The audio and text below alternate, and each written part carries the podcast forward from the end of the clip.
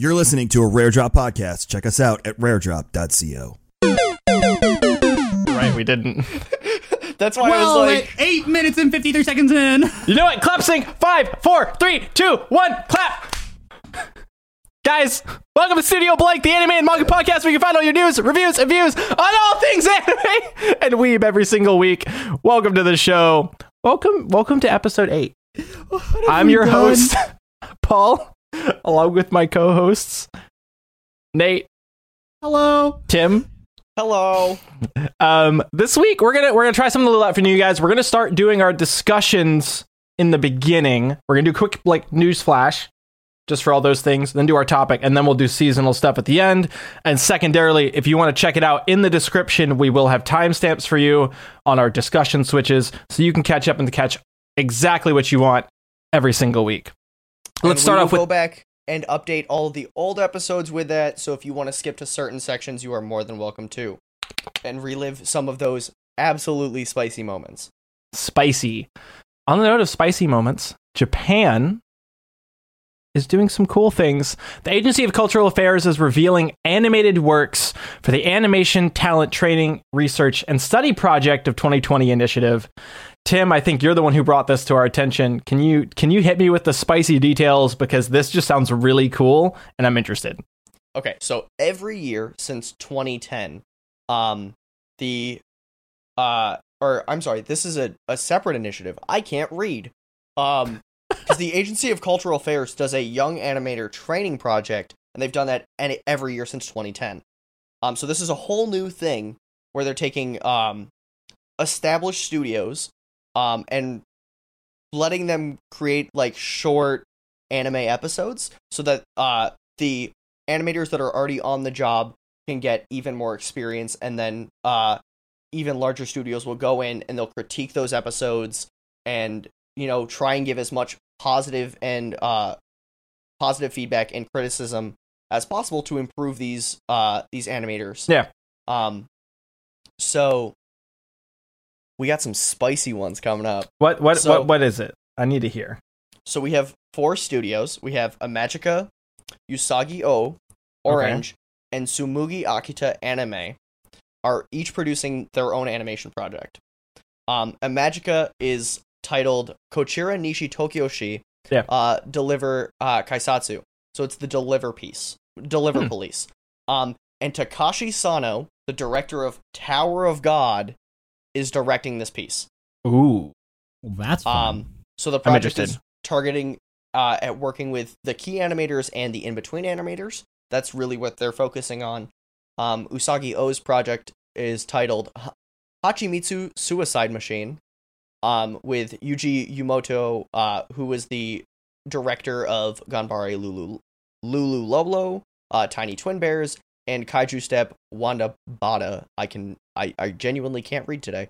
Um, directing and that's just a, a wide variety Yeah. of animators uh key um in between full full group um orange's project is titled want to go home samete chikyu no juri juryokuka de Okay. um with akihiko or kasa uh the cg chief director for um ghost in the shell arise Oh. directing it um and it's uh aimed at working with the animation directors the key animators Interesting.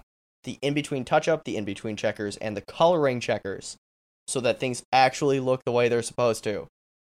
Interesting. Um, and Tsumugi Akita Anime's Labs uh, project is called Ryugeki no Kyokatsu, uh, with Tsukasa Sakurai, the animation director for the Monogatari series second season, directing, Monogatari.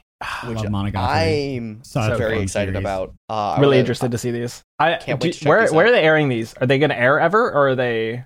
I don't know if they're going to be available outside of Japan, but I will do my my digging to find them out. Of course, Um, but when those uh, release, we'll get them to you. Of course, if we can find them. yes, and so back to the young animator project. Um, that was what brought about uh works like Little Witch Academia, uh, Gotcha. Death Billiards, which is what inspired Death Parade. Mhm. Um, Oh. and on Gaku Fun show. Shoujo. So Interesting. I, I'm I a think- big fan of Little Witch Academia. I think this is going to be like a really cool thing to see when um, Yeah. it, it expands. Um, 'cause Yeah. This got announced on July 15th, but they just confirmed the four studios this week. Actually, Gotcha.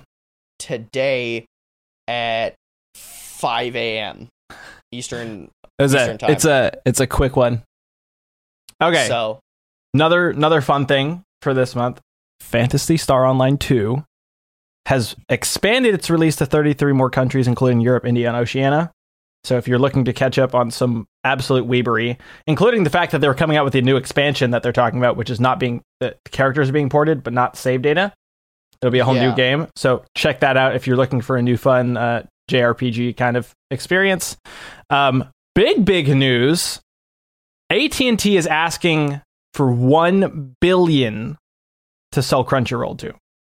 Yeah. that's they, that's Wow, that- huge. Now granted like I, it, it was what thir- thir- 30 million ish when they acquired crunchyroll total No, no, no. So Crunchy got its first four million dollars in um, startup funding back in 2006 and seven, um, and they started licensing titles in 2008. Um, AT&T acquired uh, Crunchy in 2013. okay Um, for how much or it doesn't say. Um, okay I should say the Chernin Group acquired Crunchy in 2013 in December of 2013.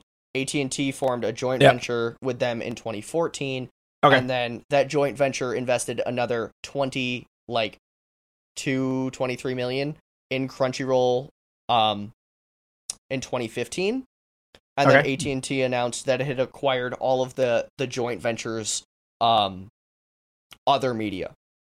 So like So they just BRB. absorbed they absorbed the whole thing. Yeah gotcha Um, and then last year, right around this time actually, uh, Crunchyroll and Viz Media Europe um, closed a deal where Crunchy became the majority owner of VME. Um, and so, like, that was announced in September and closed in December. And then, so, like, they announced in April that their their name is no longer VME SAS, it's now Crunchyroll SIS. So it's very apparent that like if yeah if a company is buying Crunchy, they're not just buying like the website and its anime distribution. It's also an in, the entire manga distribution for all of Europe for Viz's um content, which is Yeah. Shonen Jump. right no that yeah that makes the billion dollar sign a little bit more palatable Yeah. I Um, mean, to be fair, Crunchy is the number one distributor of anime in Western media right now. correct. So Like, if if they're valuing because they they went to Sony with it for a one and a half billion dollars. They they evaluated every single subscriber on that platform as worth five hundred bucks. I Yeah. don't know about you, but that makes me feel kind of good about paying for my fucking Crunchyroll. Um, I can tell you right now, I'm not worth five hundred dollars. but at least someone thinks I am. yeah, I'm I'm excited. That's an interesting thing. I really hope somebody. I don't. know- I don't know if I want somebody to take them up on that deal, but I do know that I wanted to check, um, and see kind of who's in the market. But we'll see. Um, Yeah. Other big Uh, you know what? I'm interested to see who buys Crunchyroll. I hope they add a dark mode to the website. Please, Sweet Please, Jesus Christ, please. whoever, whoever, if anybody ever listens to this later down the line and you've acquired Crunchyroll, please give me a dark mode. If I don't have it already, I will literally like send you money. I will send you like five dollars, and that's all it takes for a palette swap. Please, just like I, will- I, will- I, if Hit the gray button. I my Crunchyroll Premium, even if it's like if you get Premium, then you get Dark Mode. Like like I'll take that. Yeah. Like like if you if you if you limit that Dark Mode to a pre- phew. Anyway. Hey, wow. Enough It's a about feature just wanted to bring up that point because I modded my Crunchyroll this week to be No, dark it's a- so much nicer. Um, other news for Crunchyroll.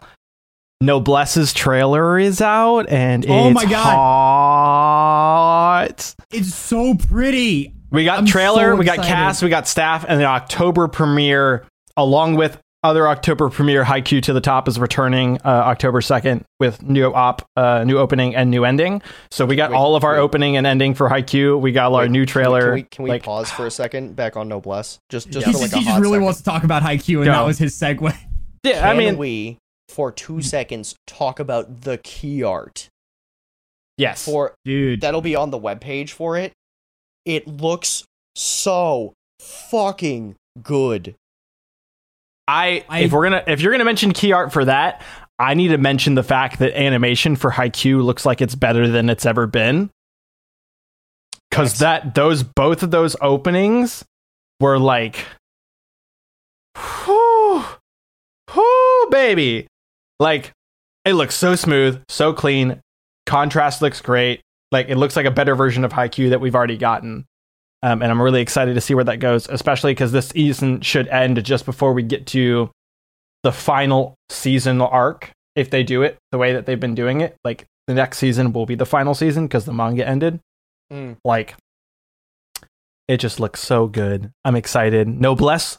No, I, I'm I'm interested to see what happens because we saw right. We saw Tower of God do incredibly well. mhm. Then we saw, um, we're seeing God of High School do really well. I think Gibiate fell on its face and face palmed and face planted, belly flopped into the pool. Hey, Yeah, hey so by it's- the way, Noblesse's like the main character, Raizel, his Yeah. voice actor is Mirio Togata.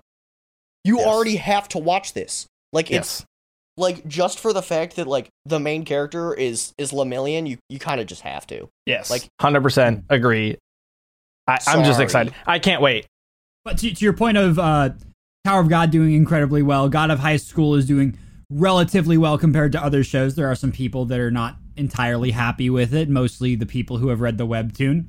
I just think Uh, it's rushed, but we'll, we'll talk about that. We'll talk about that later. Person. We'll talk about Uh, that later this week, guys. We're going to talk about God of High School, Rent a Girlfriend, and ReZero in this week's summer lineup. So we'll get to that.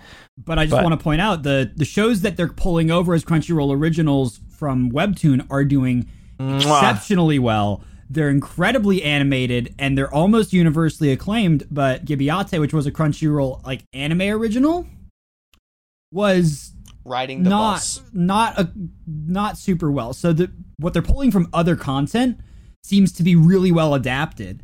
I'm just And not I'm sure that they got a, like more. a really big budget for it. That's all. I'm not sure. Gibi like if Gibiate had had like the budget, it probably would have done better. It was still going to mm-hmm. be there because that storyline is bleh at Mhm. the moment. But anyway, now Moving on, we finished up our news. I nope. tiny little bit of news. If you watch one, Super one last little bit. A- HX Heroes, uh, you The know superhero's the the the anime hentai one. about kids who get horny and get superpowers. Uh, sorry, but this week your episode has been delayed, and you are getting episode seven point five instead. Yeah, it's it's just like a little throw in there for those that uh that watch it. I still have not watched it um because it's on Funimation and I am due the cry. Um, Yeah, I need to I need to sit down and watch it soon because it's What- uh At some point. it's a show. one of my housemates has Funimation, so I'm just gonna steal his login. Whoa. I think you to- mean we're going to steal his we, login. we are gonna steal his USSR login. Anthem place. Are I mean, seizing what? the means of animation. Guys, this week we kind of wanted to take a little little note from last week. Um, we talked about Wait. anatomy of a fight scene. What? Oh, oh, I think there's there's there's one other huge piece of news for our our, our longtime listeners. Something that we have joked about. And, We have joked and about. memed about for the last seven weeks. The Patreon that I keep memeing about is real. And you can find it at patreon.com slash studio blank. just check out the five hundred dollar tier. Please don't ever actually use the five hundred dollar tier. Use the five hundred dollar tier. don't use the Our- $500 we- tier. We did sit down. We made we spent some time. We made an actual Patreon. Uh, there's a bunch of uh, cool stuff on there. We have an incentive to get ourselves an editor if we can get enough patrons. Uh, we have a $2, $5, $10, $25, $50, $100, and $500 tier, each with their own unique rewards. And man, if you want Paul to dress up in a skirt, start saving up money. Because Yeah. uh, All I I'll want to see them schoolgirl thighs. is if you want to see something actually useful, we are putting up the video of each week's recording with us in the Patreon. Go ahead and check out which tier that is. And uh, maybe ask some questions for $10 too. Ask some questions. We get the So- questions at the end of the episodes if you ask them. So, on that note, we're going to move into this week's discussion. It's going to be interesting. Like I said, last week we we talked with Slap. It was uh it was anatomy of a fight scene. This week we kind of wanted to talk something very like similar in all honesty to like what makes shows really good, which is what makes a good supporting cast. You know, we have we have all of these shows in in past memory, you know, where they're just great and they have these great fight scenes, but that's about all they have because the main character leaves and then nobody cares and it's like, "Oh." So, this week we kind of wanted to talk about about what makes those things great. Um let's let's kind of start out real quick and and make a mention real quick of The Can fact you- that there's two Hunter Hunters on this list. I was gonna, have a I was gonna put a comment on the on the the doc that just said so good it's on there twice. I, I put I put Hunter Hunter down, and then you put HXH down. Oh, Oh, that, I love oh, it. wow, that, that I've- me I've- happy. that that just made me laugh pretty hard. We we did do planning. We're we're not that stupid. Yeah, we we usually put together some semblance of talking points. And when I say semblance, Paul, I mean I'm like sorry. it's like Would you like just to continue? there.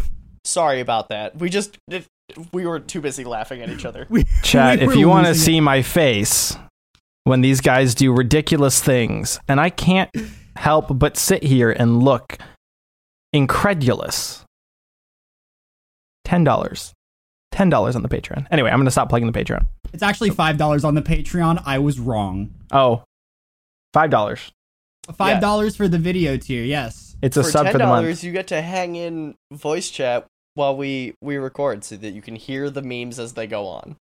You can also just hear us do Ano because that's all we're Ano. doing. Ano. We're we're we definitely We're all doing the finger tapping. Doing we the haven't. finger tapping. Well, anyway, okay, okay. Let's get back to good cast. Let's get a good cast. Good cast. What makes a good supporting cast? So first of all, I really want to talk about what makes and what our qualifications are for a good supporting cast here, right? Because when when we were kind of discussing this and, and setting it up, we were like, well, the problem is, is you can have a good supporting cast who doesn't make you want to watch the show without the main cast.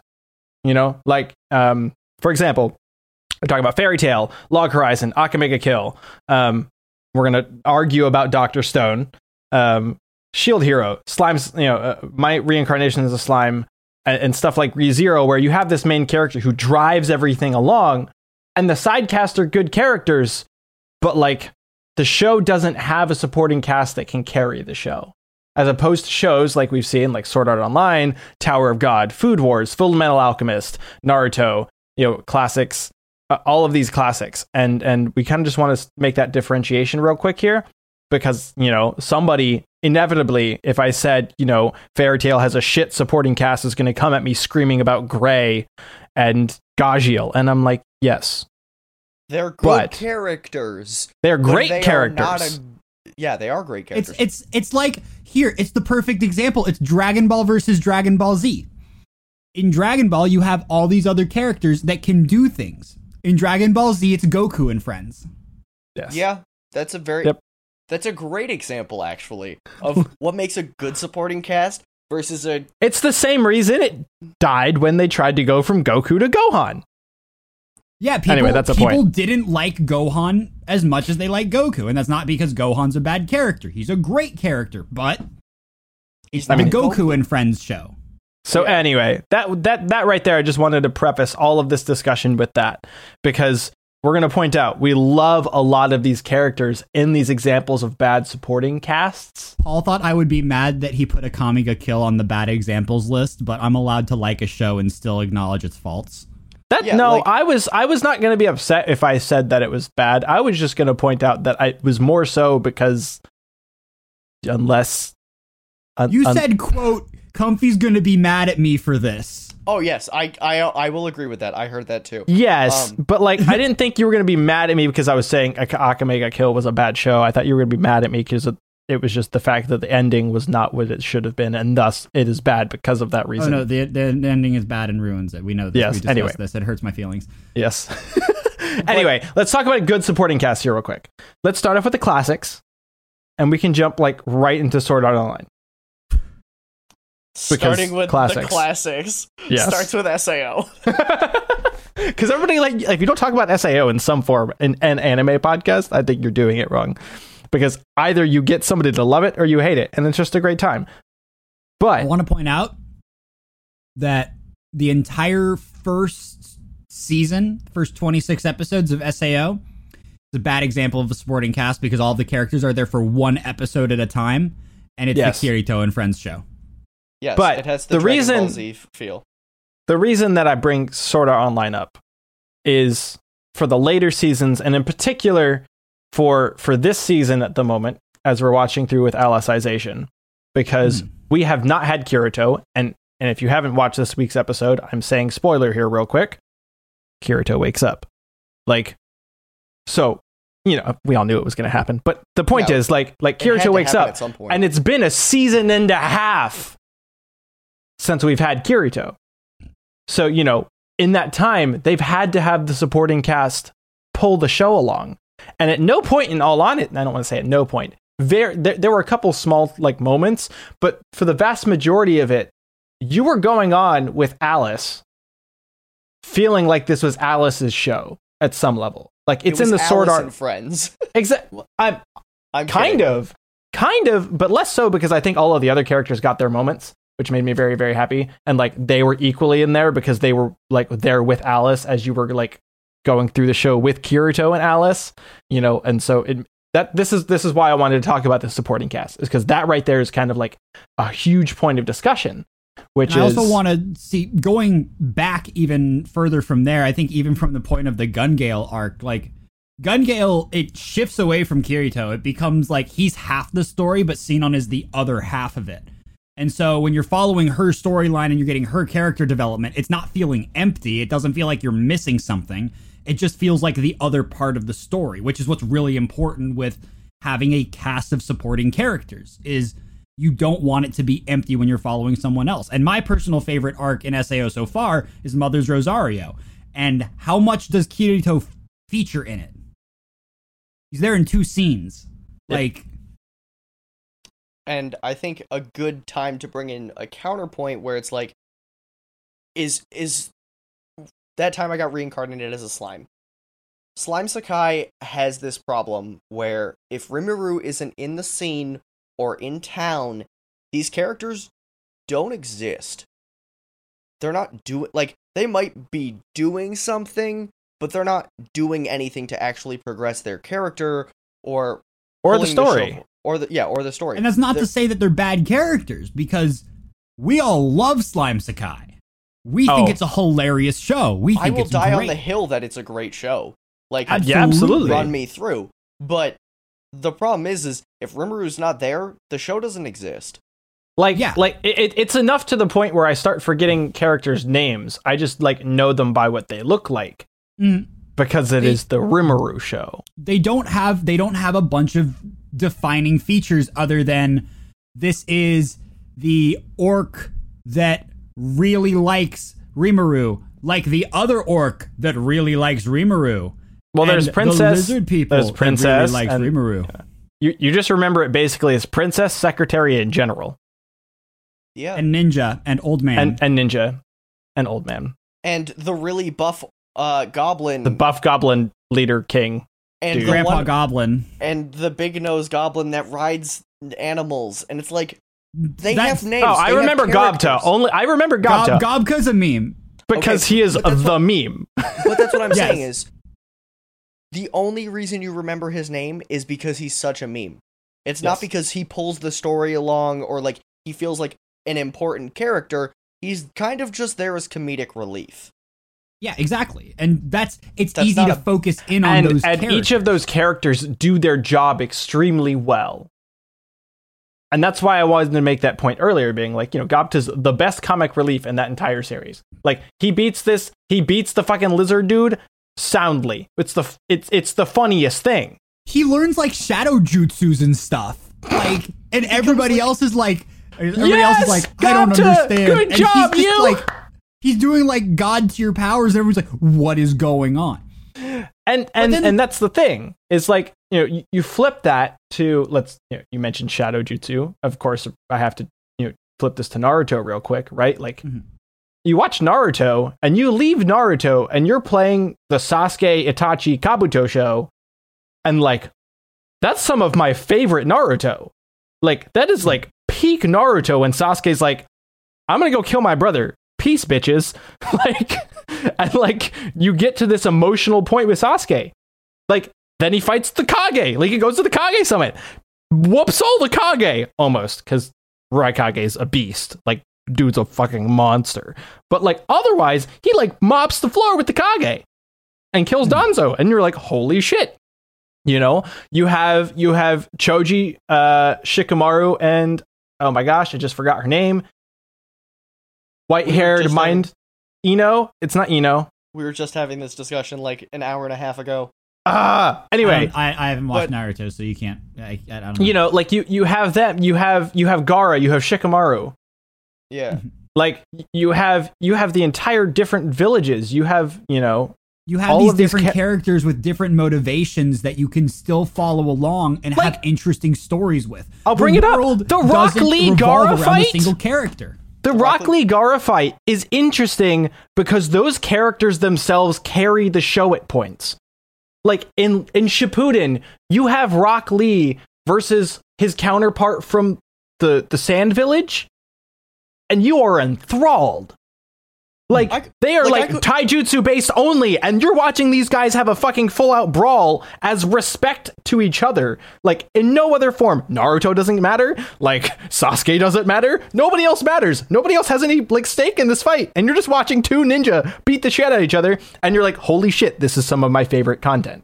You know, I was gonna say, like, I remember watching that fight for the first time and going, I don't give a shit what Naruto or Sasuke or Itachi or anybody is doing.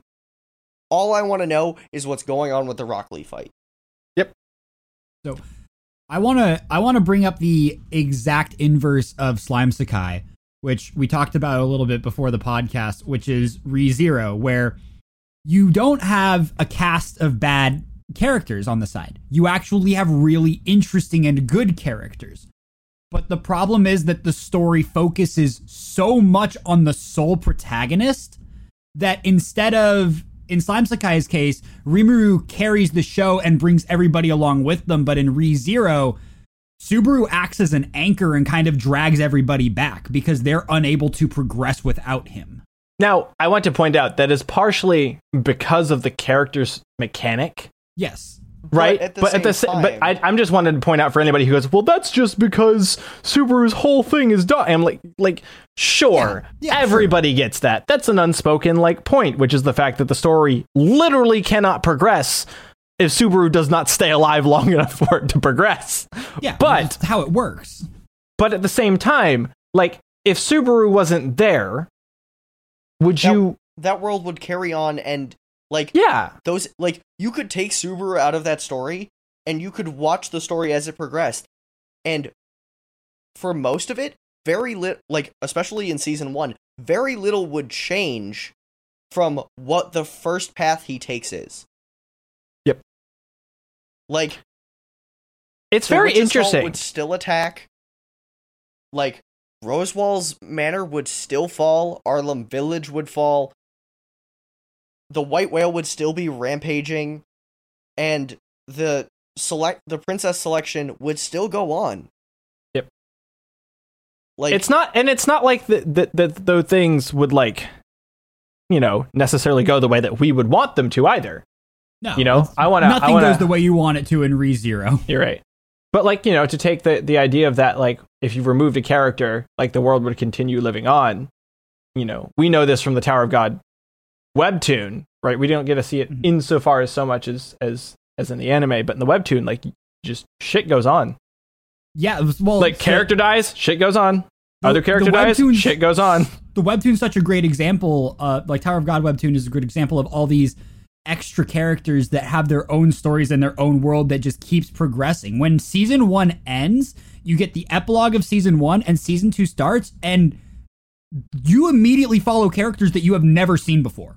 Yep. You, the main character for the You don't- first you don't 28 show up- episodes yeah, is Wang Nan. Is an entirely new character Cap- that we have. capitalize capitalize the G in God and Wagner. Wang Nan.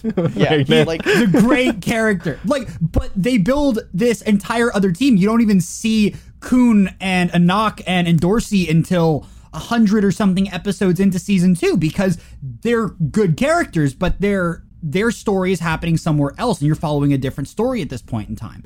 And, And- they intersect and they move on, and all of these characters do their own things, and it's always interesting. And the best part I think about that too is midway through that like beginning of that because God season two and the webtoon is so fucking long. It's, great, very long. but it's like long. 400 episodes. But you get like part of the way through that, and you're like, "Holy shit, where's Bam?" Or like I- midway through, you're like, "You're like, holy shit, where's Khun?" Like, wait, I haven't seen Endorsi in like since season one. It's you like, I haven't seen these characters in 50 episodes, but and you want to see them. Like, and that's having what this was. realization that you didn't notice they were missing because everything else is so fulfilling. it, it, it reminds me so much of of like small little moments in um in Hunter Hunter Mhm. where you're like, hmm, I wonder what Hisoka's doing. Mostly because Hisoka's bothered you all the way up until like midway through the, the, the show, and then like Hisoka just disappears for like a Drops whole arc. the. And then he shows up again, and you're like, oh, that's what he was doing. Well, and then like even in the Chimera Ant arc, you're sitting there watching it, and they just cut away from the main characters. Like, hey, what's the Phantom Troop doing right now? And it's like, well, that's a cool side story, and I'm very happy for it. Like, these are the villains from another arc, and they're just brought back in randomly, and it's like, yeah, because the world keeps moving. I guess that's probably like the main thread here is that it's all of these examples that are good examples have a world that keeps moving without the main character in it.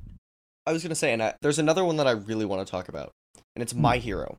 And for those of you that are anime only, this is gonna be lightly spoilerific. I'm gonna try and keep it like as vague as possible, and but I wanna I wanna talk about this Yeah. because My Hero for the first season in the anime is very much it's Deku. It's the Deku show. It's Deku and friends. And then season two, you kind of start to see that supporting cast grow and really come into their own. And in season three, you really start to see that. And in season four, you start to get the the hero internship arcs where you start to follow those characters. And it's like, well, okay, who gives a shit what Deku is doing with Lemillion and Night Eye? Uh, but you're like, still- give me, give me, give me Red Riot and Kirishima being a badass. yeah, like you give me Absolutely. Yeah. give me Fat Gum and and Red Riot. Give me Ochako and Give me Dragon Froppy. Knight, Dragon Knight, and Froppy with, and, and yep. Yeah. And so in se- what will be season 5 and season 6, you really start to branch away from Deku. Um and you get into this this arc about um Tomura Shigaraki. And like seeing him and what's going on with him and you'll spend like 10 chapters in the manga focusing on Shigaraki and the Doctor and the Nomu and what's going on with the League of Villains and a new character that I won't talk about, but he's kind of a dickhead and what he's got going on. And then you cut back to the to the heroes and the students and you're like, "All right, so that's what they've been doing for the last like 25 chapters." And you get a quick recap and then you watch those stories intersect. And then you get into this this next fight. You, kn- you know what I'm noticing?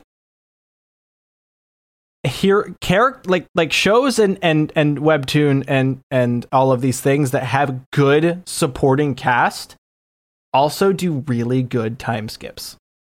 That's very true.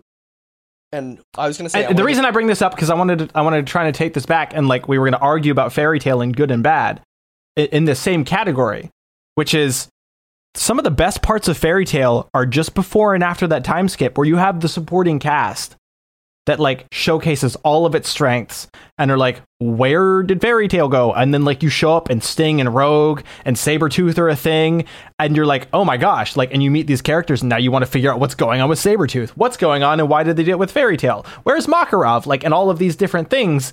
And you suddenly actually have to deal with the fact that this world is actually massive You know, I, I think I think that even just wrap that wraps back to the point that I made, which is the world can go on without the characters in it. Yep. It's as long as you have something that's living and breathing. And a lot of the times there's there is the story exists and the world exists just as a tool to tell that story. But there's a lot of the times, and this will even go, I'm gonna I'm gonna pull out of anime for a moment, all right? We're gonna go back to Lord of the Rings, which is a world that existed and cont- that it existed for thousands of years before Lord of the Rings takes place and exists for thousands of years afterwards. And there's stories and history that takes place in this world. And because of that, you can tell all of these stories from any point from any point of view, from any perspective, and you can pull from everywhere because everything is real. do you, know how many, do you know how many people like idolize Tom Bombadil as a character from Lord of the Rings? No, he's I don't. only he's only available in the Silmarillion. That's it.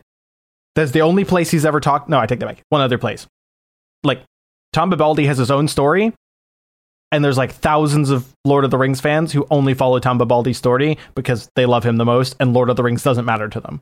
So, and, and to the, to that point, right? Like you can jump into the world of Attack on Titan and not give two shits about Eren and go follow um, Levi. Well, I mean that's that's what I do when I watch Attack on Titan because Levi is my husbando. I mean, uh, yes, because Levi's incredible, but continue. but I wanted to bring that back to the the following other characters and only giving a shit about them. Um, in this current arc of My Hero in the manga, you see Deku once every like eight chapters. Yeah. Like actually, like I think since this fight, and I'm using air quotes, has started, I have seen Deku in four, four chapters. I have seen more Bakugo. I have seen a hell of a lot more Kirishima, Froppy, Shoji, um, Sato, Sero, uh, Ochako, um, more of the pro heroes, um, a hell of a lot of Endeavor. Um, I love Endeavor. I hate him, but I love him. I have a love hate relationship with Endeavor. Absolutely. Anyway, And you, I and you just to- I, there's all these parts where like you have characters that you suddenly for almost you know, and I wouldn't say no reason, but you fall in love with certain characters that are outside the main character, and it's not like you fall in love with what they do for the main character. You fall in love with them as a character. yeah, right? and I- like and and this is why Fairy Tail's on both ends of the spectrum right Because you I have think- moments where you're like i am in love with Gajeel and the rest of the dragon slayers as they are as characters. Sting rogue all of them. And you're like they're just great characters. And then all of a sudden you're kind of like but now that we're not focused on the dragon slayers at all and natsu's not there uh what's happening? Yeah, and I think that's really prevalent pre um time skip at uh oh Tenro. Um Yeah. Because it it's basically the Natsu, Lucy, and Happy show for the entire With a side of gray. with a side, with the of, side gray, of gray and occasionally Gajeel or Lucy or Juvia, but like it is almost defiantly the Natsu, Lucy, and Happy show. And that's not a bad thing. I think Yeah. I think But- it's Well, for a, example, uh, for example, like season one of Attack on Titan is almost exclusively the Eren show. and I think In that's- reality, you have Misaka coming in and doing things, but like it is exclusively like, oh god, what's happening to Eren? So I think I want to make this point real quick before we keep going. Is like a lot of really good stories that end up with good supporting cast establish their characters in that first season. Like they establish their main character. We established Deku that first season. We established Eren that first season. We established Naruto, subsequently Sasuke, that next first season. We established, you know, Full Metal Alchemist Brotherhood. Edward and Alphonse get established that first season. You know, Tower of God, that whole prequel is literally bam. Like bam, bam, bam, bam, bam, bam, bam, bam. Rachel, bam, bam, bam, bam, bam, bam, bam. Right? Sorry. Sorry, on a I line. thought we were. Uh, All season one. Rachel Kirito, Bam. Kirito, Kirito, Kirito, Kirito, Kirito, you know, like Hunter, Hunter. Gon, Gon, Gon, Gon, Gon, Gon. Killua, Gon, Gon, Gon, Gon. You know, no, like I, I'd I'd say season season one of Hunter Hunter kind of splits between the four main characters, but then it splits them. Yeah. Like And- it does fair. focus on Gon more because it's his show, but Yes. also like it, it focuses on all four characters and their different reasonings. and the more we talk about this and this is something that I, I like i noticed as we started to talk about like the really good examples is shows that take the time in season one to develop the world and plant the seeds for the character growth for the supporting cast and they develop a living world and that's the important part is it's a living world because you can dev- you can do all the world building you want but if it still focuses around the MC you're never going to have a good enough supporting cast to pull the show forward without them. But if you establish a living And, world, and again, we want to point out that's not a bad thing. Slime Sky is exactly what you want out of it and does exactly what you want it to do. Again, Ooh, th- these can, are not can I do my of my bad- JoJo's rant now? I was going to say these Cool. are not hallmarks of good or bad shows, but these are what make a supporting cast, a good supporting cast viable. Well, So- uh, uh, quick point, quick point. This can also be made to talk about waifus. I just think about it. What makes a good? If you don't bad build a living world, no, no, if you don't build a good living world, then like you can never really get invested in a waifu because the waifu is just an attachment to the main character. I hadn't thought about that, but I think that is a fair argument. I think a lot of people would disagree. I Um, don't- I Probably, absolutely. I but I I, tend entirely disagree anyway. with you. You can go ahead and do Uh, your thing. I so that I- that's going to be one of those things that like somebody's going to come at me 15 years from now and be like, "What do you mean you said the waifus aren't good unless they live in a living world?" Yeah, because you don't like the waifus in Akame ga Kill. Uh, I just I wanted to bring up the I point mean, the of only like, person I like in the only, the only waifu I like in Akame ga Kill is L's death. So I don't know why you added an L in there, but okay. Um, did I say L's death? It's L's yeah. death. Continue. uh, no, it's, I wanted I wanted to bring up uh, like JoJo's Bizarre Adventure is a great example of doing both of of doing it very very well and having an entire part that is based around supporting characters and side characters, and it also has a bunch of parts that don't care about anything else at all. So like parts one, two, three, and five, which are currently out, all follow a single person or group of people going on a mission and they will pat people on the head as they walk along and then leave them and never talk to them again. But part four takes place entirely in a small town. And uh, every single episode that introduces a character, that character comes back around at some point. Yep. Uh, one of my favorite characters in all of JoJo's is Rohan, who is introduced in part four as a villain and then has redemption in the story. And then he becomes one of the main characters. And in the last few episodes where they do a multi-part they do two four-part episodes back to back and he is the main protagonist of one of those. And he was introduced in episode 17 of that part as a villain that was supposed to be like a one-off almost. And all of these characters keep coming back around and at the end of it you don't really follow Josuke at all because he's just one of the characters that's a part of it. You you end up following the main villain and his son for the last like four episodes. And Josuke is just like a side character in it, which is really well written and really well done. And it's complete it's a completely different tone from the other parts, but it does this really good job of building a world and immersing you in it and then making those characters persist in the world regardless of what's happening. And I think a highlight for this is like having a character that when you look at who they link to in terms of story, in terms of other things, right? Like it doesn't just link to the main character. Mhm. Like, for example, let's go back to like My Hero, right? Like Todoroki links to Deku by virtue of their first interaction, right?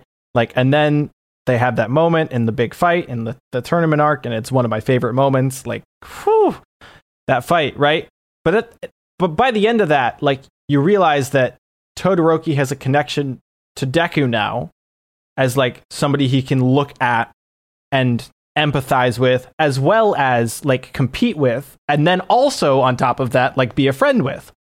And then you realize he has a connection to his dad. And then by that connection at some level now in between his dad and Deku he now has a connection indiscriminately to All Might and then from that connection like you know you connect to all the other pro heroes who now have expectation because it's you know endeavor's son um, and then you have the you know the connections to all the other classmates because he stops becoming as much of a loner trying to outdo and just stay away from everybody to not you know follow in his dad's footsteps and so all of a sudden you have a web of character that sure, originally when you meet the character stems from a connection with Deku. But by the time you get to season three, season four, you're like, okay, Todoroki interacts really, really well with um totally forgot bird. Uh, Dark Shadow's name starts with a T.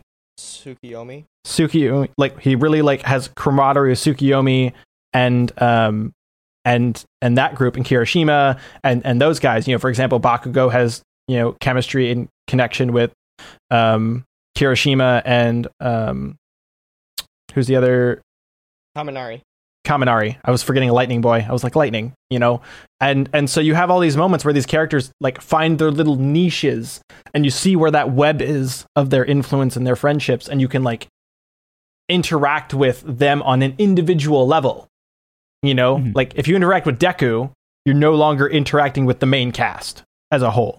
You're interacting with Deku, probably All Might, and probably, you know, Ur- uh, Uraraka. You know? Yeah. Like like if you interact with to- Todoroki, you're interacting with Todoroki. Um, Su- I just totally forgot his name again. You're gonna kill me. Su- Tsukiyomi. Endeavor, Tsukiyomi, and Endeavor, right?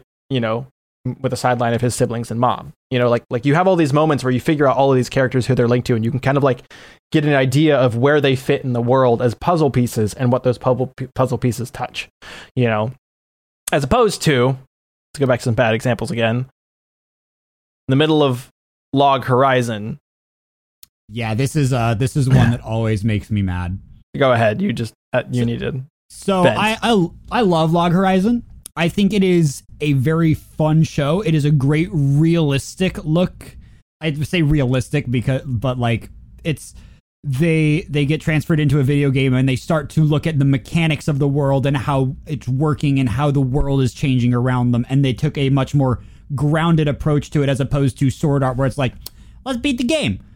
Uh obviously they have less information but they do a lot of trial and error and it's really interesting. And the entire first season does a great job of having uh good main characters and good side characters and telling different stories. But the problem with the second uh problem with the second season is that they decide to have a story arc that focuses entirely around the kids that were stuck inside the game and the problem is that the kids share one character trait and it's we don't know what's going on and we're stupid there is nothing else that goes on with them.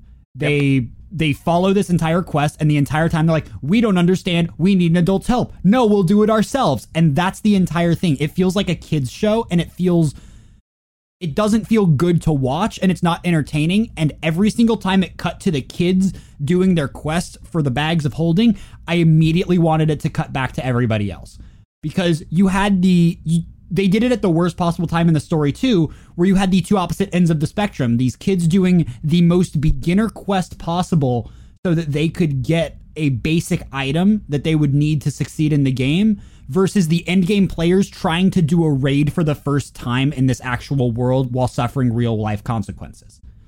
Like it's it doesn't feel good to watch and it feels empty when you're watching it. Well, and there's no and- real character growth and, and part of that i think is is not a point about like a supporting cast issue right? Like i think that's kind of a stakes issue in regards to like cast you know? Like Absolutely. like we, we have a moment where like our supporting cast that we've grown to love and care about all of a sudden is facing like in all honesty like memory loss trials where like you just die and you're like shit i'm starting to forget all these things you know? And these ca- all the characters that are involved in this raid know about it and they're like we like it's this whole point of like these stakes are we can't die. Like we can die sure but like we can't die you know? And then you have these kids going on this quest and they're like whoop-de-doo. Oops. I guess i guess if we don't get this bag of holding it's gonna be real rough oh no you know and like the stakes don't match the cast And it doesn't know? it doesn't help that also the entire first season when they're building these characters, they built out all of the main adult characters, the ones that go on the raid, the ones that go try to figure out the world, the ones that try to make deals with the NPCs. The kids are in the background and they're kids. They don't do anything. They run around, they play, they get in trouble, they get captured, and they are the damsels in distress. They don't have any other character points other than we're in trouble and we need help. And that's and when you try to just take that and say, now we're going to make these stronger characters, and you just throw them on a quest and that nothing happens, it doesn't, it's not fun to watch. It's not entertaining.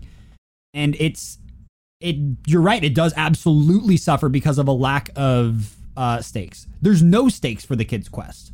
It's it's you either get a bag and I or think you don't. and I and I think to, to to like bring this back to like what makes a good supporting cast is like the supporting cast stakes don't necessarily have to match the main character stakes, no, not at all. but they like, have to for, pace with. For example, uh, in Sword Art Mother's Rosario, Yes. it is one of the lowest stakes possible. Like the characters are like, we just want our names to be on. We want our names to be saved in the game forever because we're going to die. That's it. It's we want we want to be immortalized in the game. There in SAO season one, it's people are dying in the game. In SAO season two, it's my girlfriend is captured and being forced into a marriage. Uh, in season three, it's people are dying in a game, and then in Alicization, it's people are like he is dying and stuck, and then now there's even higher stakes in War for the Underworld. Like- I mean, it was it was souls are dying and I am stuck. Yeah, souls yes. are dying and I am stuck. But so like there's almost every other arc in Sword Art has higher stakes than Mother's Rosario. The only one the only other one being Excalibur, which is just like a side story that sucks. Uh but every other story has higher stakes. And but that's the stakes aren't what make the story. It's the characters. Like Yuki is a good character and she pulls at your heartstrings and she tells a good story. And that matters. And when you can have that in connection or without the main character, then you can have a good supporting cast telling supporting stories. Like again, uh, let's jump back to Hunter Hunter real quick. The end of Hunter Hunter, like for that whole second to last arc, Mm. is Killua. it, it, It's the Killua and his sister dealing with his family. That's it. Gon is in a bed, like dead. Pretty For all intents yeah. and purposes. Gon is sitting in a bed, dead as all can be, because he broke his conditions and like was like, cool, my condition is I'm dying. He's Yeah. like, I don't care. And like you go this whole last arc with Killua and, and his sister dealing with Illumi and his parents being like, uh, I'm defying the family. I'm doing all of these things. I'm gonna beat my brother into submission because otherwise, like, he's gonna take my sister and it's gonna be real bad. Like, and you have this whole arc where Gon is nothing to do with it except for the fact that the underlying motivation is kind of let's save Gon, but like, But he isn't but Gon an isn't active an part of act it. exactly. So That's He's just it's there. just yeah. And then even then, the other storyline that's happening is a goddamn election. There, it's politics. And if you know anything about me, you know that I love stupid politics and shows. It's very entertaining to me. So I actually really enjoyed that the like Oh, it's great arc. Association election. It's great very arc. fun. And none of those characters. I want to point this out. None of those characters are introduced until that point in time, except for Jing. And he is only introduced passively in the side as Gon's dad. And then even at that point, all of the other 11 characters are introduced, have very, very strong character designs, feelings, and motivations, and they follow the story through. Yep.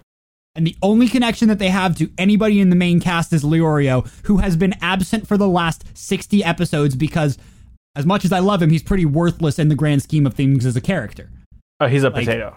Oh yeah, he's but but and that's not even a bad thing necessarily because his goal isn't to be worthwhile in the actual hunter association or to be a hunter. It's to be a doctor and he just wanted money for it. So even then it's not betraying his character and it's doing his character a favor. Yep. So So like all of these things and and all of that is is our how do you end a discussion like that? You know? Like Um, you need to uh, the, you end the discussion by saying something along the lines of something along the lines of guys Wait, Tim's raising his hand. I got it. I got it. I got it. Guys, thank you so much for listening to that half of the, the podcast. Um, we're going to go take a quick break uh, and listen to an ad from our sponsors.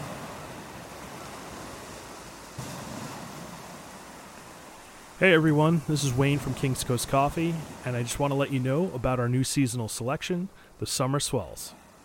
This natural processed light roast from Zambia is out of this world, boasting notes of grape, vine ripened strawberry, and fresh watermelon. It's excellent in a pour over, and even better as a home cold brew. It's the perfect roast for those warm summer mornings or an afternoon in the shade. This roast is only here for the summer, so head on over to kingscoastcoffee.com and grab yours today. And while you're there, make sure to grab some of the Nitro Cold Brew if available for the perfect summertime pairing.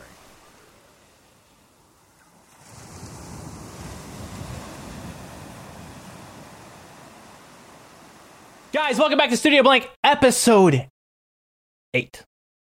I said that right. It's episode Yes, eight. you did count is correctly. episode I'm eight. very proud of you. I can count, guys. The real question is is he going to end the podcast without letting me do my bit at the end? I feel Uh, like I have to now just because it's a point, and 'Cause you then made I that get point. to make a meme about it. It's a, it's a bit now at this point. okay, guys, he It's half- may say it's intentional. we're talking the season's summer lineup. Yeah, We're we gonna are. start off right off real fucking hot with a God of High School. Alrighty. This week's It's, episode it's- I'm liking it a ah. lot more. The show's getting me. I'm liking it more. It's still so rushed that I'm upset. Okay. He was my dad. but yeah. Oh, Q is dad. O Q- is O is step on me. Q is the the the person that you hit with the "Oh no, he's hot" meme because holy fuck, when you see him just go off with his Joker Chariok, you're like, "Oh, oh, oh, please." The dude just throws I- I'm cards gonna- and pulls out a scythe. I'm gonna I'm gonna make this point for you, Comfy. Ooh. Mhm. You literally he is not even in the top f- like 5. He doesn't make it to the 6 until like three fourths of the way through current webtoon. Like man's literally takes him like 20 years to get to the level of the 6. Like listen, power level. You can be the strongest man in the room, but if you don't have a good like character, then I'm not about it. This the rest of the six do. Like, yo, Yeah, like, the you rest of the haven't- you six haven't do. Met the, you haven't met the six. 6. I have You've not met- met, them.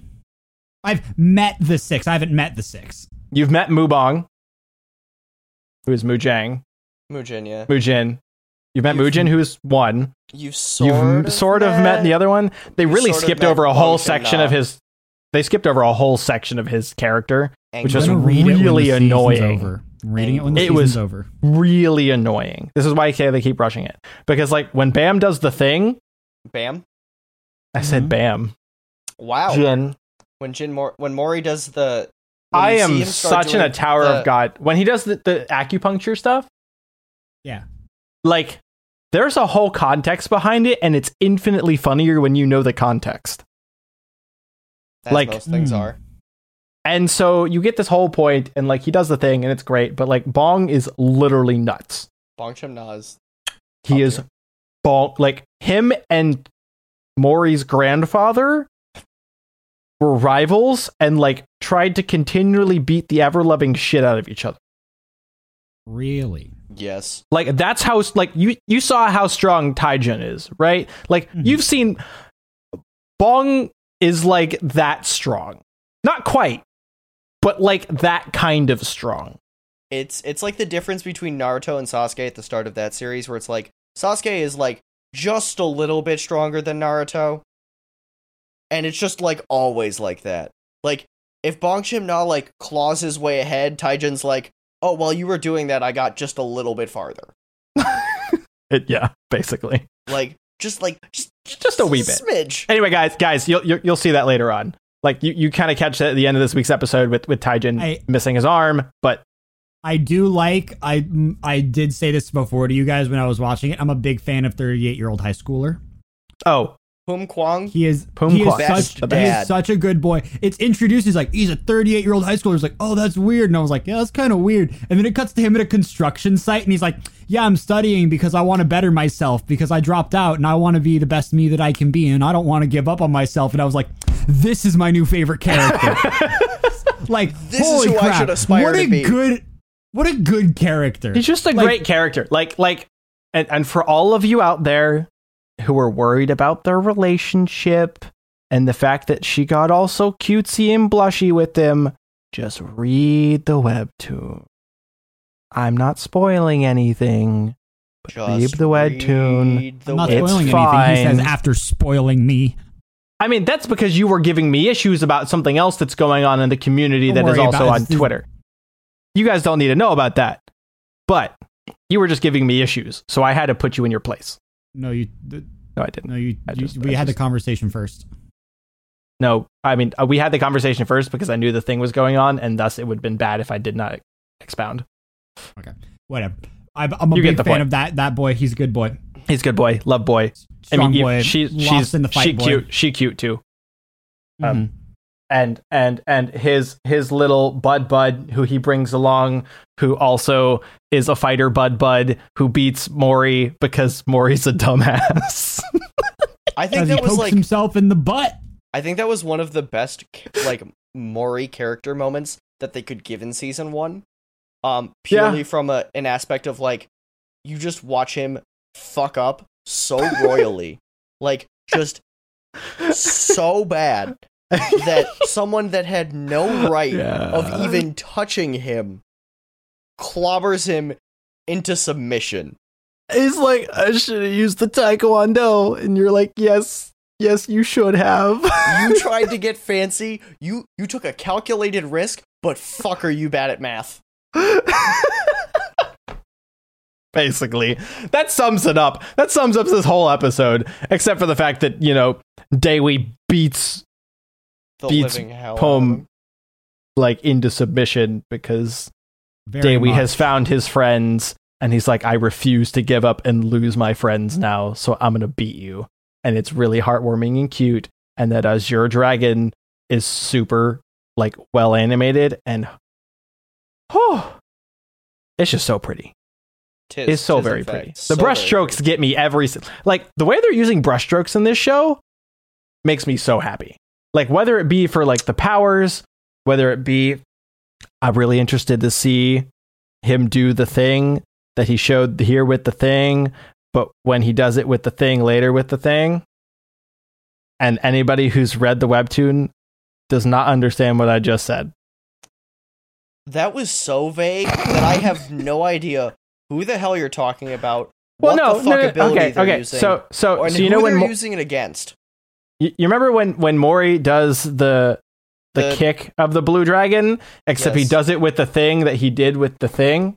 Yeah, yeah, yeah. Okay, see, That's what I'm getting at. for for the Patreon uh supporters that are watching, you'll you'll kind of get to see what Paul's doing, and like, I mean, like, like uh, uh, if you're if you've if you've, I'm gonna do it on screen. So if you want to watch the Patreon, you know, it's five bucks. You can see me do this and know exactly what I mean. Yes, if you've read the webtoon, you'll know. If you haven't, you'll find out. Um, what Jin Jin just does things and takes ev- every like Mori finds a way to take everything to like from zero. Mori takes everything from zero to Goku. Nah, nah, I don't think that's fair. Mori's kind of like I- 0 to 100 in like 1.1 and then 100 to 1 million in uh the other like 2.2 seconds that are missing. Um whereas Goku is just 0 to 1 million at the snap all the time. Yeah. Like Goku Yeah. just has no like willingness to like inhibit himself at Anyway. all ever. this week we got we got that those fights. We got the commissioners fight, and oh, I know Comfy said he's like I love Q, but I just have a thing for dragons, white hair, and fire, and I don't know what else to tell you. Especially because like Paul's just asking for O to step on him. That's really what it is. Um Can you blame me when she goes, Hold on, let me one up your little pet with the pet of my own? And that pet just happens to be a giant fucking dragon. Oh And- no, I'm and- not and O's like- arguing. And O's like, Make sure to chew. And you're just like, What? like, Yeah, no, there's a I have- level of savagery that just you can't, like, it's just impossible. You just sit there and you're like, Okay, that's broken. Yeah, no, I have no problem with that, but it's like watching uh Elixir and um Saturn and you're just like, "All right, all right." And then you see the cross and it's like, "All right, it's a laser gun." And then you see the bears come That's out and you're teddy like, bears, and I "Fuck yeah." and you just the teddy bears just make the whole thing. and for those that are only watching the anime and not reading the webtoon, um, they ripped those like lines straight out from her, like the the go fuck yourself or I'm gonna rip your balls off and shove them up your ass. Those are straight out of the webtoon. That's the accurate English translation. Side of the note, side note, for those of you who could not tell, O is a dude. In case you didn't know. yes, I, I I would assume so because they were saying they were going to rip off his balls, Yes. and j- yeah, but Just you, you didn't see that given the voice and the the, the, the, the dragon hey, you know until there, then. there are It's fine. wonderful women out there with uh masculine voices. and dragons can be girls too, Paul. Yeah, Paul. I don't know why the drag. I- Why'd I- you bring hey, the dragon hey, into this? You know what? I didn't White bring hair, the dragon into this. White hair has a dragon. Daenerys Targaryen. Anyone? No. Oh, you literally just brought up the dragon. No, I was talking about O. Yeah. O Yes. Oh, is not the dragon. No. Oh, the dragon Oh, is has a dragon, and you said, could you not tell that O is a dude by the dragon? Did I say by the dragon? Yes, Yes. you did, That's why we're, I was like white, and you had just talked about white hair has a Mister. dragon. I have an incredible Freudian memory. slip. Freudian slips are a thing. It's not by the dragon. It It's just- it's by the comment about O's balls. yes. That's what I oh was- man, I'm losing it. I I'm, just- I'm gonna lose it. I can't. I'm sorry. I had. I blipped. Thank All you. can words good. Paul can word good. Very very I can. very proud. I, I think I know word. we know anyway. good. That Uh, fight was know just so good. I so I just I, I I can't get over the fact that Dragon comes down and is like, "Here, take one of my teeth. It's fire." Dink. Dude, Chang Just Shik whoosh. is, It makes Shang like a Shik is flaming one of bow the staff, best which I love. Love Dude, bow staffs. The bow staff was incredible. Oh, it was like flop and then smack and then and all and while smack. all while Excellion was sitting here screaming profanity and like go. Eh, did I say Excellion too? I can't English today. All right, all right. So we're just taking away Paul's. We're taking away Paul's English card for the night. Bye, guys. I'll be back in a minute. I just I can't English. Getting up. Man, you know what? He should probably try to rent a dictionary or something. Ah, that's that was actually a beautiful transition. I loved that. Thank you. Um, so rent a girlfriend. Yeah, so so uh, I'm waiting until he puts his headphones back on. So rent a girlfriend this week. Okay. Ugh, Kazu, Go why ahead. been- can't you be? We have been introduced to the next waifu, Yes. Oh, what was her name? R- Ruka. Ruka, Ruka. Oh God. who is almost 100% Oh, 100%. a rental girlfriend. She's 100% a rental girlfriend. She is a rental sh- girlfriend. There. It, it's not even a question. She absolutely is. Because have you seen his friend? He's uglier than Yes. Kazuya. Yes. I mean, Ka- Kazuya really isn't that ugly though. But he's just like uh, he's like again, he's like he's like boy he's- next door. You know no, he, the- he's got he's got protagonist syndrome where he's aggressively handsome but has no good character qualities. And so because of that the show plays it off as he's ugly but he actually looks fine. I was gonna say I. I was just I gonna mean, that describe works. him as aggressively average. Um, Yeah, that no, works. so that he's easy to project onto. He's he's boy next door. Like I said, boy next door syndrome. Again, aggressively average. Now, Um, Protagonist um, syndrome. Now I want to say this. Chizuru is still best girl, Absolutely. Of course. hundred percent. But That's all. Ruka is fucking cute. Yes. I can't, however, I can't get over the bow. however, Very nice bow. It's um, a very cute bow. Chizuru was like, "Yeah, you can sleep here," and then listened to his adorable little rant, and it was super cute. She was like, "Well, I guess," and it was Yeah. just like, That was like If- w- one of the If you better try moments for him. anything, I'll see you in court. I think I think that moment between Kazuya and Chizuru was one of the best Kazuya moments of the season. Um yeah, like you can actually Absolutely. see him trying to grow as a person. Um and he wants to be better. And it's again like the Poom Kwang thing, where it's like he just wants to better himself. And the problem with Kazuya is is he doesn't know how to do it without Chizuru. But at least he's making an effort. He's trying. I'll give him that. He's yeah, trying. not that bad. The date was hilarious. The date was really, really funny. Um, Uh, I li- I like that they kept coming back to. Oh my god, this is the greatest planned date of all time. yeah, and I liked when they panned to the crowd of other people that were there to Boulder when Chizuru was on the wall. I was like, yeah, no, that's Hmm. def. Especially the guys that were there with their girlfriends and the angry girlfriend faces. I was like, oh my god, it's the meme. The meme Yeah. has occurred. I'll be honest, I've never seen that many people at a rock climbing gym, unless it was like a party. Fair. That's a good point. I don't know. Maybe They all just bring their used to go to a girlfriends that rock climbing gym twice Hey, a week. So Yo, you know what? Maybe that rock climbing gym in Maybe it's just popping. whatever part of Japan is in, it's just popping the fuck off. I don't know what to tell you.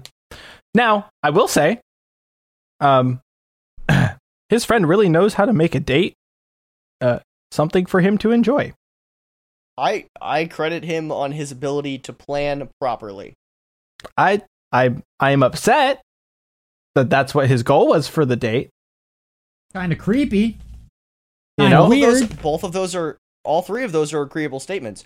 But at least he is forward thinking, and hopefully he can apply it to other parts of his life. and not just his dick. That was that was Very so accurate. optimistic. That was so optimistic, Tim. I'm so proud of you. Maybe he can actually afford like an orthodontist or something, so he won't be a chipmunk for the rest of his life. Oh, I'm so sorry Why'd for you anyone. go there? Oh, I'm Why'd so you sorry for there? everyone that just heard me. I just spiked so hard. Holy shit. Uh, anyway, in Why other go there? news, because the character, it's the character is skeezy. He doesn't deserve any respect. Let's be honest. that's very fair. um, in other news about Rent a Girlfriend, um, Chizuru is reflecting on the fact that um, she actually likes him. Yay! You know, the And next now- time we'll get a confession? Season 9. Wait, what? I'm memeing. That's that's Oh. just how that's just how rom-coms go in especially in anime. Remember mean, when Domestic Enos Girlfriend got a, didn't a go that bad. confession from a tsundere in like the first episode because of his pure Chad powers? Honest was literally great. was like, I am. Honest was. Well, to be fair, you have to realize that she was also pretty convinced she was going to die in the next 48 hours. So, Not at the time. no, no. No, that was like tho- That, was took that, that was like place a couple weeks before. Yeah. I mean, still, wouldn't wouldn't you take the only chance that you had to confess and kiss the boy that you suddenly all of a sudden liked, who was also a ridiculous Chad? No, I wouldn't. You know me. I have zero confidence. I was gonna You're say not wrong. I would I probably, probably take that would secret have. to my grave. Be like, you know what? He doesn't. he doesn't. No, I'd be like, I'd be like me on my a grave, like, human hey, being." there's something I need to tell you. What is it? Uh, it's not that important. I can tell you later. Yeah, exactly. that's what I would do, Give and that's not a proper joke. tsundere. That's accurate. It's Oh Give him my the proper god. Tsundere treatment.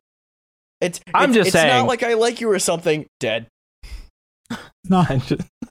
I can't. I can't with you guys. Guys, rent a girlfriend. Watch it. Um, Chipmunk guy gets destroyed. It's hilarious. It's very obvious. He's renting a girlfriend as well. Chizuru's just better at hiding it. Is she though? Yes, because the only person who has seen through it is another rental girlfriend. But she couldn't figure out the inverse, which is that she that uh Ruka's a rental Uh, girlfriend. no, we just don't get her inside thoughts. We get Kazuya's inside thoughts. And since Kazuya figured it out, and Chizuru's trying not to be a bitch, she didn't say it. Ah, I don't want to give Chizuru just that much credit yet. I do.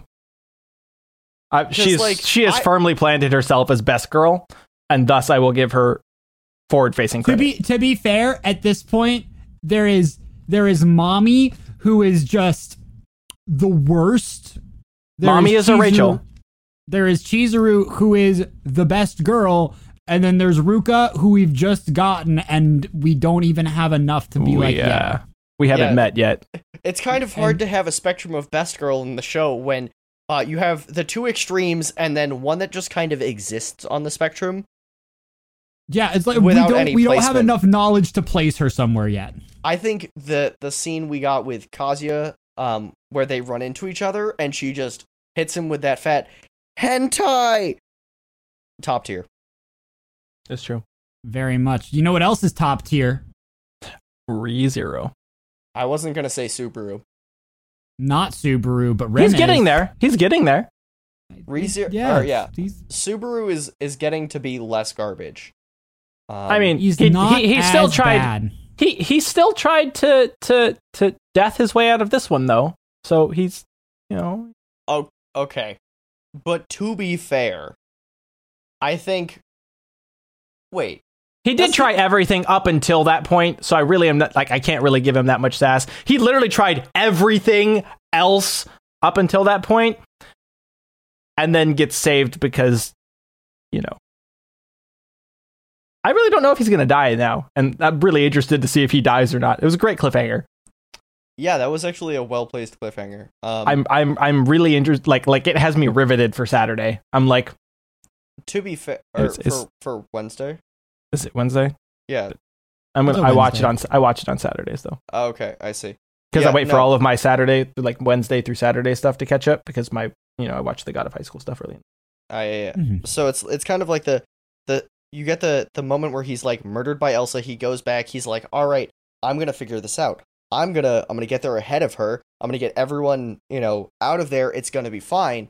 And by the time he gets there and like can sort of start to get that plan moving, uh, J.K. Elsa's there, and your plan got fucked. And And they- kills everybody. yeah.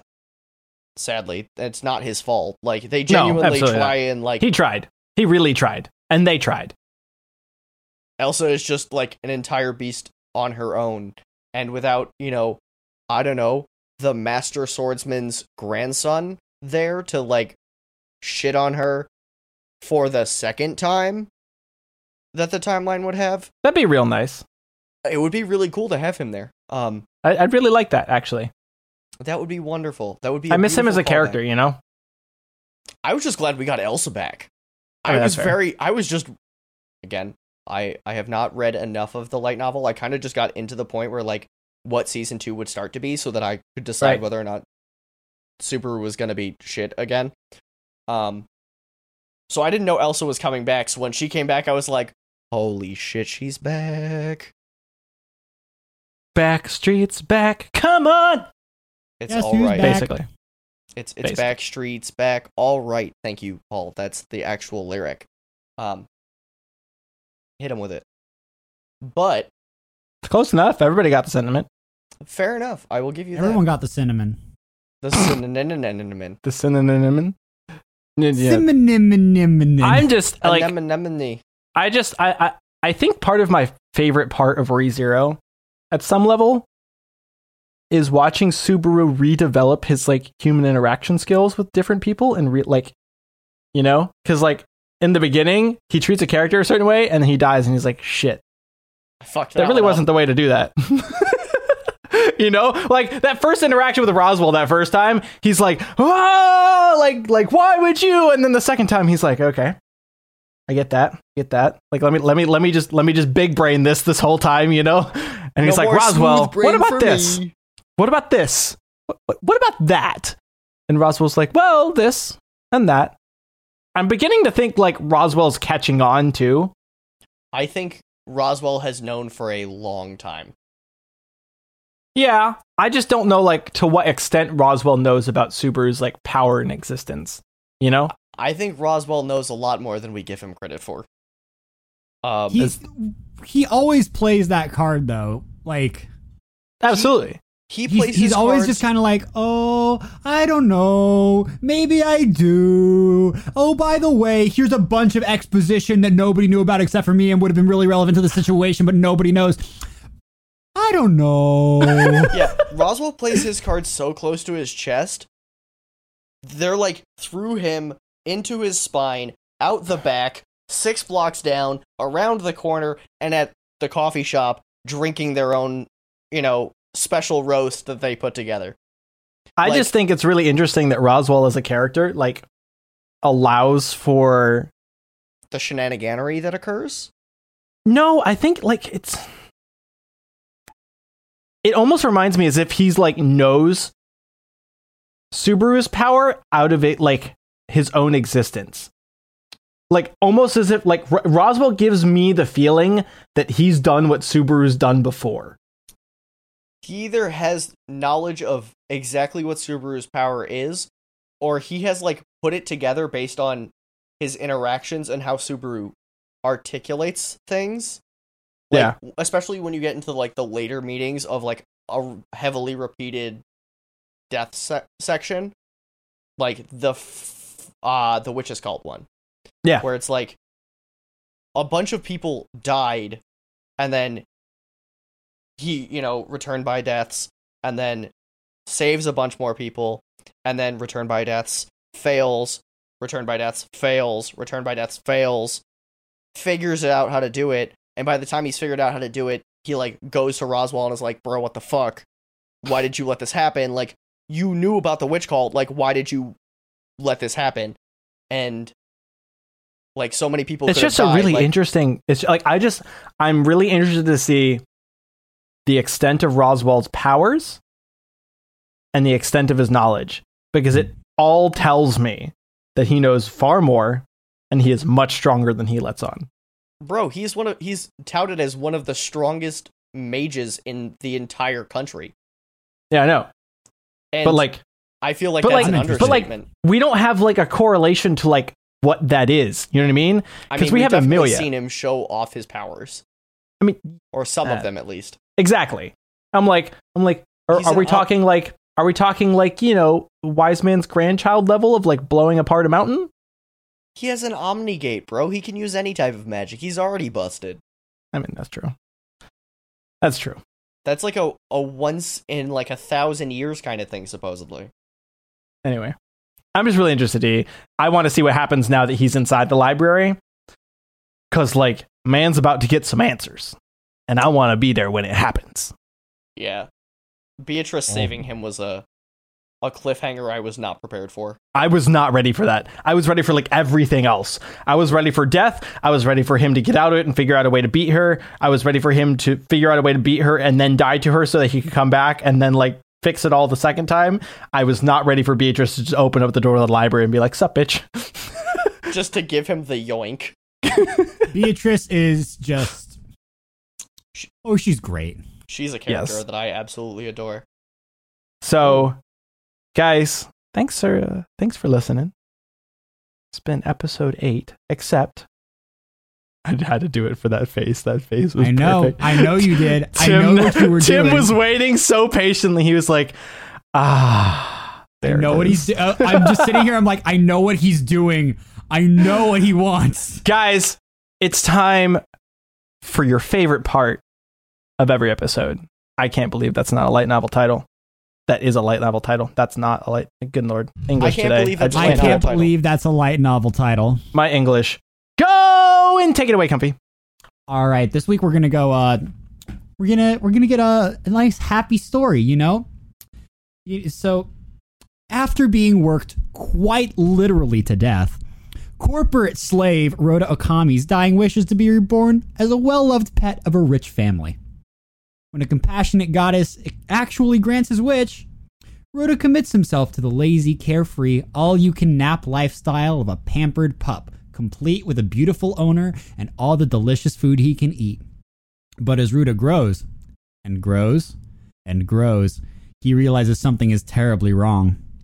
With his enormous body, razor sharp teeth, and fierce visage, it's painfully obvious that he was reincarnated not as a dog, but a giant wolf. And not just any wolf, the legendary Wolf King Fenrir. This week in Woof Woof Story, I told you to turn me into a pampered pooch, not Fenrir. My entire existence up until the wolf part was, oh look, it's Clifford. Oh, that's exactly what I was thinking when I was reading this. The thing that killed me though is it's just called Woof Woof Story. it's just like, Wolf Wolf story. Woof Woof Story. I'm I like, was literally just sitting here like Clifford, bigger and I- bigger. I Clifford. thought, I thought you had. Finmer, the big, the big Wolf King. I thought you were fucking memeing and about to hit us with like literally it's just Clifford, but you came up with a light novel title. like I, I, I thought it was. I okay, thought it okay. was great. Tim, that timestamp needs to just be Clifford, and then time. Oh, okay, yeah, I'll grab no, that. it needs to say light novel. It needs to say, I can't believe that's not a light. no- That's a light novel. No, Clifford. Oh man. Clifford. All right. Oh, that was real good. Guys, thanks for listening to episode 8 of Studio Blank. As we mentioned earlier, you can guys can now find us on Twitter at Studio Blank Pod and on Patreon at patreon.com forward slash Studio Blank. Guys, you can find us all on the internet on our various places, respective places on our Twitter and Twitch. Comfy, tell them where they can find you.